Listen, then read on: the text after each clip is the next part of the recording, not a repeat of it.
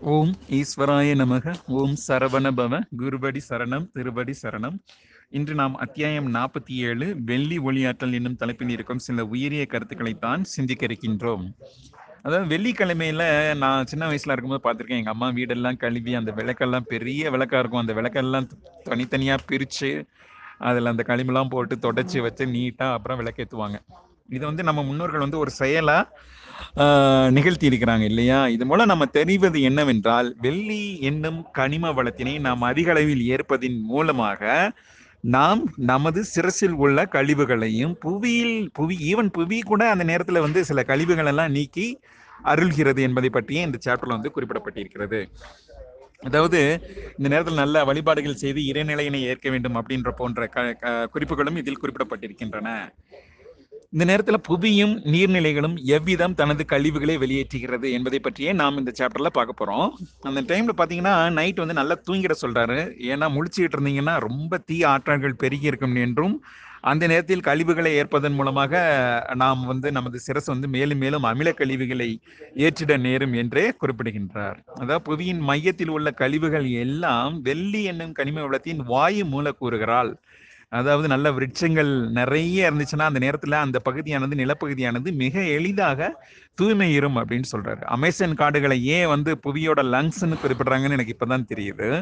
So ஒரு நிலப்பரப்பில் வந்து அதிகமான மரங்கள் இருந்துச்சுன்னா அந்த நிலப்பரப்பை வந்து மிக எளிதாக தூய்மையுறும் அப்படின்றாரு. அதுவும் வெள்ளி என்னும் கனிம வளத்தின் வாயு மூலக்கூறுகள் மிக எளிதாக புவியின் மையப்பகுதியை அடைந்து அதில் உள்ள கழிவுகளை எல்லாம் நான் வாயுவாக மாற்றி வெளியேற்றிடும் என்றே குறிப்பிடப்படுகின்றார் குறிப்பிடுகின்றார்.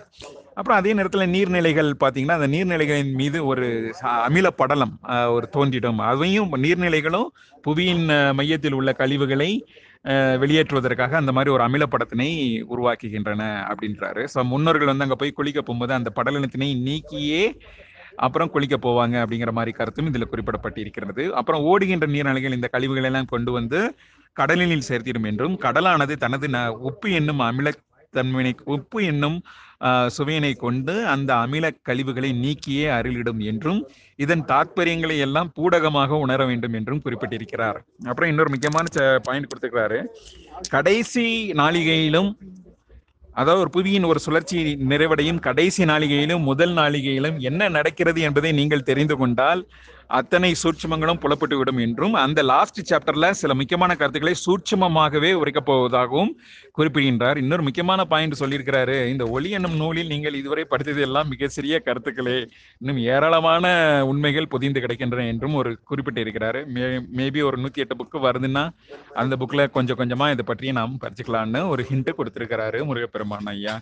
ஸோ இதான் அந்த சாப்டரோட மைய கருத்து. ஸோ நன்றி. வணக்கம். மீண்டும் ஒரு சாப்டர்ல சந்திக்கலாம். நன்றி. வணக்கம். ஓம் ஈஸ்வராய நமக ஓம் சரவணபவ குருபடி சரணம் திருபடி சரணம். இன்று நாம் அத்தியாயம் நாற்பத்தி எட்டு கடைசி சாப்டர் ஒளி வெள்ளி ஒளியாற்றல் என்னும் தலைப்பில் இருக்கும் சில உயரிய கருத்துக்களை நாம் சிந்திக்க இருக்கின்றோம். இந்த சேப்டர்ல சில கருத்துக்களை வந்து அவர் திட்டுறாரா இல்ல அறிவுரை கொடுக்கிறாரான்னு தெரியல. கொஞ்சம் கடினமா சொல்லியிருக்க மாதிரி தான் எனக்கு தோணுது. தவறு இருப்பின் மன்னிக்கவும். அதாவது இதை விட எளிதாக ஒளி என்னும் நூலினை வந்து படைக்க இயலாது. அதனால தொழுது ஏற்றிடுங்கள் அப்படின்னே சொல்றாரு. அதாவது என்ன சொல்றாருன்னா இறைவனே நேர வந்து அட்வைஸ் கொடுத்தா கூட ஏற்றுக்க ஏற்றுக்கொள்ள இயலாத மனநிலைக்கு மானிடர்கள்லாம் தீயே திருந்திடுவாங்க அப்படின்னு சொல்றாரு. எவ்வளவு உண்மைங்கிறது நமக்கே சில சமயம் தெரியுது. ஞானாலயம்னு ஒண்ணு இருக்கு எங்க ஆன்ம விடுதலை கொடுக்குறாங்க ப- கலியுகம் நிறைவேற போகுது அப்படின்னு யார்கிட்ட சொன்னாலும் டாக்டரேட் முடிச்சிருக்காங்க பிஹெச்டி முடிச்சிருக்காங்க மிக உயரிய பொசிஷன்ல இருக்காங்க. ஆனா அவங்களுக்குள்ள அறியாமை திரையை வந்து அதெல்லாம் கேட்க விடாம பண்ணுது. இன்னும் சில ஏத்தியஸ்ட் ஃப்ரெண்ட்லாம் எனக்கு இருக்காங்க. அவங்க பேசுறதெல்லாம் கேட்கும்போது நான் வந்து அழுவுறதா சிரிக்கிறதா எவ்வளவுதான் நம்மளும் சொல்ல முடியுங்கிற அளவுக்கு சில சமயம் நானே வருத்தப்பட்டு குழுவில் இருக்கும் சில நண்பர்களோடு சொல்லியிருக்கேன். யாரும் கேட்க மாட்டேன்றாங்க என்ன பண்றதுன்னே தெரியல அப்படின்றேன். ஸோ இதை வந்து இந்த நூல்களை உணர்ந்து கற்போர் யாவரும் பல்வேறு படிநிலைகளில் உயர்ந்து விண்ணினை அடைஞ்சிடுவர் அப்படின்னு தான் குறிப்பிட்டிருக்கிறாரு. ஸோ இந்த நூல் வந்து at most we are at the end of the chapter இன்னும் பலமுறை படித்து பயில வேண்டிய நூலாக இருக்கின்றது. ஆனால் மிக மிக அற்புதமான கருத்துக்களை கொண்ட நூலாக இருக்கிறதும் மூளை எனும் நூலினை உங்களுக்கு முழுசா புரியணும்னா இந்த நூலை நீங்க படிச்சுட்டு அதை மறுபடியும் படிச்சீங்கன்னா இன்னும் ஈஸியா புரியும்னு தோன்றுகிறது. அப்புறம் மூன்று விதமான பால்களை பற்றி குறிப்பிடுகிறார். அதாவது பசுவில் முதன் முதலாக வெளியேறும் சீம்பால் அப்புறம் தாய்ப்பால் அதாவது குழந்தை பிறந்த உடனேயே தூக்கிட்டு போய் இப்பெல்லாம் வேக்சினேஷன் போட்டுறாங்க. அதாவது தாய்ப்பால் கொடுக்கறதுக்கு முன்னாடியே ஒரு மணி நேரத்துல கொண்டு போய் ஒரு வேக்சினேஷன் போடுறாங்க. அதை பற்றி ஒரு மாறுபட்ட கருத்துக்கள் நிலவுகின்றன. மாறுபட்ட கருத்துக்கள் என்னவென்றால் இந்த வேக்சினேஷன் போடுறதே அந்த தாய்ப்பால் மூலமாக கடத்தப்படும் மரபணுக்களை குலைப்பது. அதாவது அந்த ஒரு மரபணு வந்து அது பல்வேறு நோய்களை பெற்றிருக்கும். பல பிறவிகளாக ஸோ அந்த அதை நோய்களை தீர்க்கும் ஆற்றலையும் அந்த அறிவினையும் அந்த மரபணு என்பது பெற்றிருக்கும். ஸோ இந்த நோய்களை தீர்க்கும் தன்மையினை இந்த மரபணு வந்து இந்த குழந்தைக்கு கடத்திடக்கூடாது என்பதற்காகவே வேக்சினேஷன் கண்டுபிடிச்சிருக்காங்க அப்படின்னு ஒரு சா ஒரு சாரார் சொல்லுவாங்க. ஆனால் இந்த சாப்டர்ல என்ன கொடுத்துருக்கிறாரு? தாய்ப்பால் அப்புறம் இந்த பசுவில் சுரக்கும் சீம்பால் அதே மாதிரி முதன் முதலாக தோன்றும் உயிர்ப்பால் எனப்படும் சூரிய ஒளியாற்றல் என்பது முதன்மையாக ஏன் கருதப்படுகின்றது என்று குறிப்பிடுகின்றார். அதாவது இந்த சூரிய ஒளி ஆற்றல் முதன்மையான ஆற்றலாக இருந்தாலும் அதில் ரெட்டிப்பு ஆற்றல்கள் பரவிடும் அப்படின்னே சொல்றாரு. அதையும் ஒரு நல்ல குறிப்பிட்டு சொல்றாரு. அந்த முதல் பன்னிரண்டு நாளிகைகள் பாதரச ஒளியாற்றல் சாரி முதல் பன்னிரண்டு நிமிடங்கள் முதல் பாதரச ஒளியாற்றல் பயணித்து வரும் முதல் பன்னிரண்டு நிமிடங்கள் கழிவுகளை நீக்குவதற்கு பயன்படும். ஆதரச அதாவது காந்த இலைகளில் பயணித்து வரும் ஆகாய மூலக்கூறுகள் உயர்ந்த கனிம வளத்தினை கொண்டிருக்கும். அவையெல்லாம் புவியினும் சிரசிலும் உள்ள கழிவுகளை நீக்கியே அருளும் என்றும் அதன் பின்னே பிரம்ம முகூர்த்தம் உதிக்கும் என்றும் குறிப்பிடுகிறார். சார் நம்ம அப்ராக்சிமேட்டா ஒரு மூணு இருபதோ மூன்றரை மணியோ ஆறு மணி சூரிய உதயம்னு வச்சுக்கிட்டா ஆனா ஆறு மணிக்கு சூரிய உதயம் வர்றதில்ல. ஆறரை ஆறே முக்கால் அந்த மாதிரி மாறி மாறி வருது. ஸோ இந்த டைமை வந்து நம்ம கரெக்டாக பிடிச்சிட்டோம்னா கொஞ்சம் ஓரளவுக்கு நம்ம உயர்நிலைகளை மிக எளிதாக எழுதிடலாம். ஆனால் காலையில் எந்திரிக்கிறது கொஞ்சம் கஷ்டமா இருக்கு. நாலரை ஆகுது அஞ்சு ஆகுது சில சமயம் நாலு ஆகுது. இந்த மூன்றரை மணிக்கு எந்திரிக்கும் பழக்கத்தை கொண்டு வர வேண்டும் என்று இந்த சாப்டர்ல குறிப்பிட்டிருக்கிறாரு. இந்த ப நூலினை உணர்ந்து ஏற்பவர் எல்லோரும் விழித்தெழுவர் அப்படின்னு குறிப்பிட்டிருக்காரு. காலையில தூக்கத்திலிருந்து விழித்தெழுவார்களா? இல்லை ஆஹ், அறியாமையிலிருந்து விழித்தெழுவார்களா என்பது நமக்கும் முருக முருகப்பெருமானுக்கே வெளிச்சம். அதை நாம் உணர்ந்து அறிய வேண்டும். ஸோ மறுபடியும் மறுபடியும் ஒரு சாப்டர் ஒரு பாயிண்ட் கொடுத்துருக்காங்கன்னா உணர்ந்து கற்போர் பல்வேறு படிநிலைகளில் உயர்வர் என்று குறிப்பிட்டிருக்கிறார். அதுக்கப்புறம் இந்த சுழல்களின் கலப்பு மூலமாக ஆற்றல் பரிமாற்றம் எவ்விதம் புவியினை அடைகின்றது என்றே குறிப்பிடுகிறார். அதாவது இப்போ புதன் சிறப்பி வந்து ஒரு புதன் சுழலை உருவாக்குதுன்னு வச்சுக்கலாம். ஸோ இந்த சுழலில் வந்து சூரியனின் ஈர்ப்பு விசையின் மூலமாக நில நீர் மூலக்கூறுகள் அந்த புதன் சுழலில் கலப்பு கொள்ளும் நேரத்தில் ஏற்கனவே புதன் கோளானது ஆகாய மூலக்கூறுகளையும் பாதரச கனிம வளத்தனை வ- வ- இலைகளையும் உற்பத்தி செய்யும் திறன் பெற்றிருக்கும். சரிங்களா? ஸோ இந்த நில மூலக்கூறுகள் அந்த ஆகாய மூலக்கூறுகளோடு கலந்து நில மூலக்கூறுகளின் ஆற்றல் எல்லாமே ஒரு ஒரு ஒரே ஆற்றலாக திரிந்திடும். இதே மாதிரி செவ்வாய் என்னும் கனிம வள செவ்வாய் என்னும் கோளினும் நீர்ம மூலக்கூறுகள் நிலநீர் மூலக்கூறுகளாக கலப்பு கொண்டு நீர்ம மூலக்கூறுகளாகவே தெரிந்திடும் அப்படின்னு சொல்றாரு. ஸோ ஒவ்வொரு கோள்களும் ஒவ்வொரு சுழல்களை உருவாக்குகின்றது. அந்த சுழல்களின் மூலமாக ஆற்றல் கலப்பு நிகழ்ந்து பல்வேறு மூலக்கூறுகள் புவியினை அடைகின்றது என்பதே இதன் மைய கருத்தாக இருக்கின்றது. இதை எனக்கு எனக்கு எக்ஸ்பிளைன் பண்ண தெரிய மாட்டேங்குது. நீங்க படிச்சு தெரிஞ்சுக்கிங்க தயவு செய்து அப்புறம் பல்வேறு சுழல்களின் மூலமாக முக்கோண ஆற்றல் பரிமாற்றம் நிகழும் என்று குறிப்பிட்டிருக்கிறார். அதாவது சூரியன் புதன் பூமி. இந்த மூன்றையும் ஒரு முக்கோணம் மாதிரி கற்பனை செஞ்சுக்குங்க. ஸோ இந்த மூன்றுக்கும் இடையே அந்த ஒரு சுழல் அந்த சுழல் வந்து ஒரு முக்கோள முக்கோண இதெல்லாம் எனக்கு எக்ஸ்பிளைன் பண்றதுக்கு எனக்கு புரிய மாட்டேங்குதுங்க. எனக்கு நான் வந்து வானத்துல நான் போய் பார்க்கல. அதனால அதை வந்து கரெக்டாக எக்ஸ்பிளைன் பண்ண முடியாது. பட் ஒவ்வொரு சுழல்களும் ஒவ்வொரு கோள்களையும் இதே மாதிரியே ஒரு முக்கோண சுழற்சி அல்லது முக்கோண ஆற்றல் பரிமாற்றம் நிகழ்கி நிகழ்த்துகின்றது என்பதை நீங்க ஒரு கற்பனையில நீங்க புரிஞ்சுக்குங்க. ஆனா சந்திரன் பூமி மற்றும் சூரியன் இவை மூன்றும் ஒரே நேர்கோட்டில் இணைந்திருப்பதால் சூரியன் இல்லாத தருணங்களில் சந்திரனானது ஒளியிலைகளை பெற்று புவிக்கு அளிக்கின்றது. அவை வந்து ஒரே நேர்கோட்டில் தான் ஆற்றல் பரிமாற்றங்களை நிகழ்த்துகின்றது என்றும் குறிப்பிட்டிருக்கின்றார். ஸோ இந்த சாப்டர் கொஞ்சம் நான் எக்ஸ்பிளைன் பண்ணுறதுக்கு சரியாக எனக்கு கிடைக்க மாட்டேங்குது. அதனால நீங்கள் உணர்ந்து அறிந்து கற்று உணர்ந்து கொள்ளுங்கள் என்றே தாழ்மையுடன் வேண்டிக் கொள்கிறேன். இறுதியாக மு- முடிவுரை இருக்கின்றது. முடிவுரை பற்றி நாம் இன்னொரு பதிவில் சந்திக்கலாம். நன்றி வணக்கம். ஓம் ஈஸ்வராய நமக ஓம் சரவண பவ குருவடி சரணம் திருவடி சரணம். இன்று நாம் அத்தியாயம் நாற்பத்தி ஆறு வெள்ளி ஒளியாற்றல் என்னும் தலைப்பில் இருக்கும் சில உயரிய கருத்துக்களை பற்றி சிந்திக்க இருக்கின்றோம் இந்த சாப்டர்ல நல்ல முக்கியமான கருத்துக்கள் நிறையவே இருக்குது. முதல்ல என்ன கொடுத்துருக்கிறாருன்னா பிரெயின்கிற புக்கு முதல் வேத நூல் அல்ல ஒளியே முதல் வேத நூல் அப்படின்னு சொல்றாரு. ஏன் அப்படி சொல்றாருன்னா ஒளியே அனைத்திற்கும் காரணம். ஆனாலும் அந்த சுரபிகளை பற்றிலாம் தெரியாட்டி இந்த ஒளி என்னும் நூலானது நல்ல பயனை அளித்திராது என்பதனால்தான் மூளை என்னும் நூல் முதல் வேத நூலாக வந்திருக்கின்றது என்பது போன்ற கருத்தை குறிப்பிட்டிருக்கிறாரு. இன்னும் சொல்லப்போனால் உங்களுக்கு மூளை புரியணும்னா ஒளிய நீங்களும் ஒளியையும் மூளையும் சேர்ந்து படித்தாதான் மூளை என்னும் நூலானது நன்றாக புரியும். உங்களுக்கு ஆல்ரெடி புரிஞ்சிருக்கலாம். பட் ஒளி என்னும் நூலோட சேர்ந்து படிக்கும்போது உங்களுக்கு மூளையில் இருக்கிற அத்தனை கருத்துக்களும் மிக எளிதாக புரிந்துவிடும் என்பதே என்னுடைய கருத்தாக இருக்கின்றது. அப்புறம் ஞானாலயத்தின் அமைப்பு என்னும் புக்கில் வந்து அந்த ஞானாலயத்தை வந்து அகலவராட்சி செய்தால் உள்ளே ஒரு சிவன் கோயில் இருக்கிறது என்பதை அகத்திய பெருமான் அவர்கள் குறிப்பிட்டிருக்கிறார். அதே மாதிரி மாநிலர்கள் எல்லாரும் புற அறிவினை கொண்டே ஆராய்ச்சிகள் செய்கின்றனர். ஆனால் தனது அக ஆராய்ச்சி என்பதனை தொடர்ந்திட இயல்வதில்லை அப்படின்றாரு. அதாவது பூமியை துளை போட்டு போற மாதிரி சிரசனை துளை போட்டு சென்று ஆன்மாவினை உணர்ந்து விட முயன்றிடுங்கள் அப்படிங்கறதே மைய கருத்தா ஒரு மறைப்பொருளா இதுல குறிப்பிட்டிருக்கிறாரு. அப்புறம் இந்த நேரத்துல வந்து எல்லா சுரபிகளும் நிர்மலத்தன்மையினை ஏற்கின்றது. அப்புறம் எல்லா சுரபிகளும் உயர்ந்து செயலாற்றுகிறது. உணர்தல் நிலைக்கு எளிதாக சென்றுவிடலாம் என்பது போன்ற கருத்துக்கள் ரிப்பீட்டடாக குறிப்பிடப்பட்டிருக்கின்றன. ஏன் அப்படி குறிப்பிடப்பட்டிருக்கின்றன எல்லா சுரபிகளும் தன்னிடம் உள்ள கழிவுகளை நீக்குகிறது இந்த நேரத்துல. கழிவுகளை நீக்கினா அது எவ்விதம் வெளியேறும் அப்படிங்கறதா ஒரு அருமையான பாயிண்ட் அதாவது அறுபது அறுபதாவது நாளிகையின் இறுதி நாளிகைகளில் அந்த கனிம வளத்தின் கழிவுகள் எல்லாம் ஒளிப்பாலம் தண்ணிலே கலப்பு கொண்டு அதாவது சிர சிரசினை சுத்தியே இருக்கும் அப்படின்றாரு. காலையில எஞ்ச உடனே குளிக்க சொல்றாரு கழிவுகள் எல்லாம் நீக்க சொல்றாரு. ஏன்னா நம்மளோட உடலை சுற்றியே அந்த கழிவுகள் எல்லாம் தேக்கமுற்று காணப்படும். அவற்றை குளிப்பதன் மூலமாக நீக்கிவிட சொல்கிறார் முருகப்பெருமான். ஸோ இந்த நேரத்துல கழிவுகள் எல்லாம் ஒளிப்பாலம் வழியாக கலப்புற்று வாயுவாக திரித்தே வெளியேறும் அப்படின்னு சொல்றாரு. நம்ம மட்டும் இல்லை எல்லா உயிரினங்களும். ஸோ இந்த செயல் எப்படி நடக்குதுன்னு பார்க்கலாம்.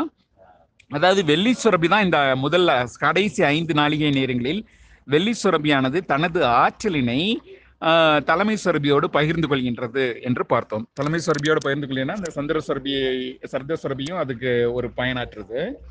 என்ன பண்றாங்க இந்த நேரத்துலன்னா தலைமை சுரபி வந்து அந்த வெள்ளி சுரபிக்கு மட்டும் ஆற்றல்கள் சென்றிடும் விதம் மற்ற பாதைகளை எல்லாம் அடைச்சிட்டு வெள்ளி சுரபிக்கு மட்டும் பயணித்திடும் விதம் விதம்- விதமாக அந்த வழித்தடத்தினை திறந்து விடுறாங்க. ஸோ அதனால அந்த ஆற்றல்கள் எல்லாம் வெள்ளி சுரபியினை அடைந்து வெள்ளி சுரபியிலிருந்து சந்திர சுரபிக்கு ஆற்றல்கள் பரிமாறப்பட்டு சந்திர சுரபியின் மூலமாக மற்ற அனைத்து சுரபிகளுக்கும் ஆற்றல்கள் பரிமாற்றம் கொள்ளப்படுகின்றன. இது எனக்கு சொல்றதுக்கே குழப்பமா இருக்கு. புக்லயும் இது கொஞ்சம் குழப்பமான பாயிண்ட் தான். ஆனா ரெண்டு மூணு டைம் படிச்சீங்கன்னா புரிஞ்சிடும் அதாவது நான் மறுபடியும் அதை வேணா ரிப்பீட் பண்றேன். வெள்ளி சுரபியின் ஆற்றல்கள் அனைத்தும் தலைமை சுரபிக்கு அளிக்கப்படுகின்றன. ஓகே தலைமை சுரபியும் சந்திர சுரபியும் ஏற்கனவே இந்த டைம்ல வந்து ஆற்றல்கள் பரிமாற்றம் கொள்கின்றன. ஸோ சந்திர சுரபி என்ன பண்றாங்க? இந்த ஆற்றல்களை தலைமை சுரபிட்டிருந்து வாங்கி மற்ற எல்லா சுரபிக்கும் இந்த ஆற்றல்களை கொடுப்பதன் மூலமாக அனைத்து சுரபிகளிலும் உள்ள கழிவுகள் எல்லாம் மறுபடி சந்திர சுரபியால் ஏற்கப்படு ஏற்கப்படுகின்றன. இந்த சந்திர சுரபி ஏற்றிடும் அத்தனை கழிவுகளையும் இன்க்ளூடிங் வெள்ளி சுரபி ஏற்றிடும் உருவாக்கிடும் கழிவுகளை கூட இந்த சந்திர சுரபி வந்து ஒற்றையனுக்கே கொடுத்துட்றாங்க ஒற்றையனை வந்து இந்த கழிவுகளை வந்து ஒளிப்பாலத்தின் மூலமாக வெளியேற்றுகின்றன என்பது போன்ற கருத்துக்களை தான் நம்ம பார்த்தோம். ஸோ இந்த இறுதி ஐந்து நாளிகைகளில் தலைமை சுரபி அனைத்து வழித்தடங்களை அடைத்தாலும் வெள்ளி சுரபியோடு இருக்கும் வழித்தடத்தினை மட்டும் திறந்தே செயல்படும். அதன் மூலமாக இறுதி ஐந்து நாளிகளில் சந்திர சுரபியானது அனைத்து மூலக்கூறுகளையும் மாற்று முறையில் மாற்று முறையிலே சொல்கின்ற சுரபிகளுக்கு அளிப்பதால் வெள்ளிச்சிறமையும் அந்த ஆற்றலை பெறும். சரிங்களா? சோ வெள்ளிச்சிறபி அளிக்கும் ஆற்றல்களை பெற்றுக்கொண்டு தலைமை சுரபியும் தன்னோட கழிவுகளை நீக்கிடும் சந்திர சுரபியும் தன்னோட கழிவுகளை நீக்கும் ஈவன் வெள்ளி சுரபி முதற்கொண்ட அத்தனை சுரபிகளும் தன்னோட கழிவுகளை நீக்கி அவற்றை எல்லாம் ஒற்றையணுக்கு கொடுத்துவிடும். ஒற்றையணு என்பது அவற்றை ஒளிப்பாலத்தில் சேர்த்து வாயுவாக திரிக்கப்பட்டு வெளியேறிவிடும் என்பதை இந்த சாப்டரோட மையக்கருத்தா இருக்கு. ஸோ இதுதான் இந்த சாப்டரோட மையக்கருத்து. கொஞ்சம் சிக்கலான சாப்டர் தான். நானும் சு- சுத்தி சுத்தி தான் சொல்லியிருக்கிறேன்.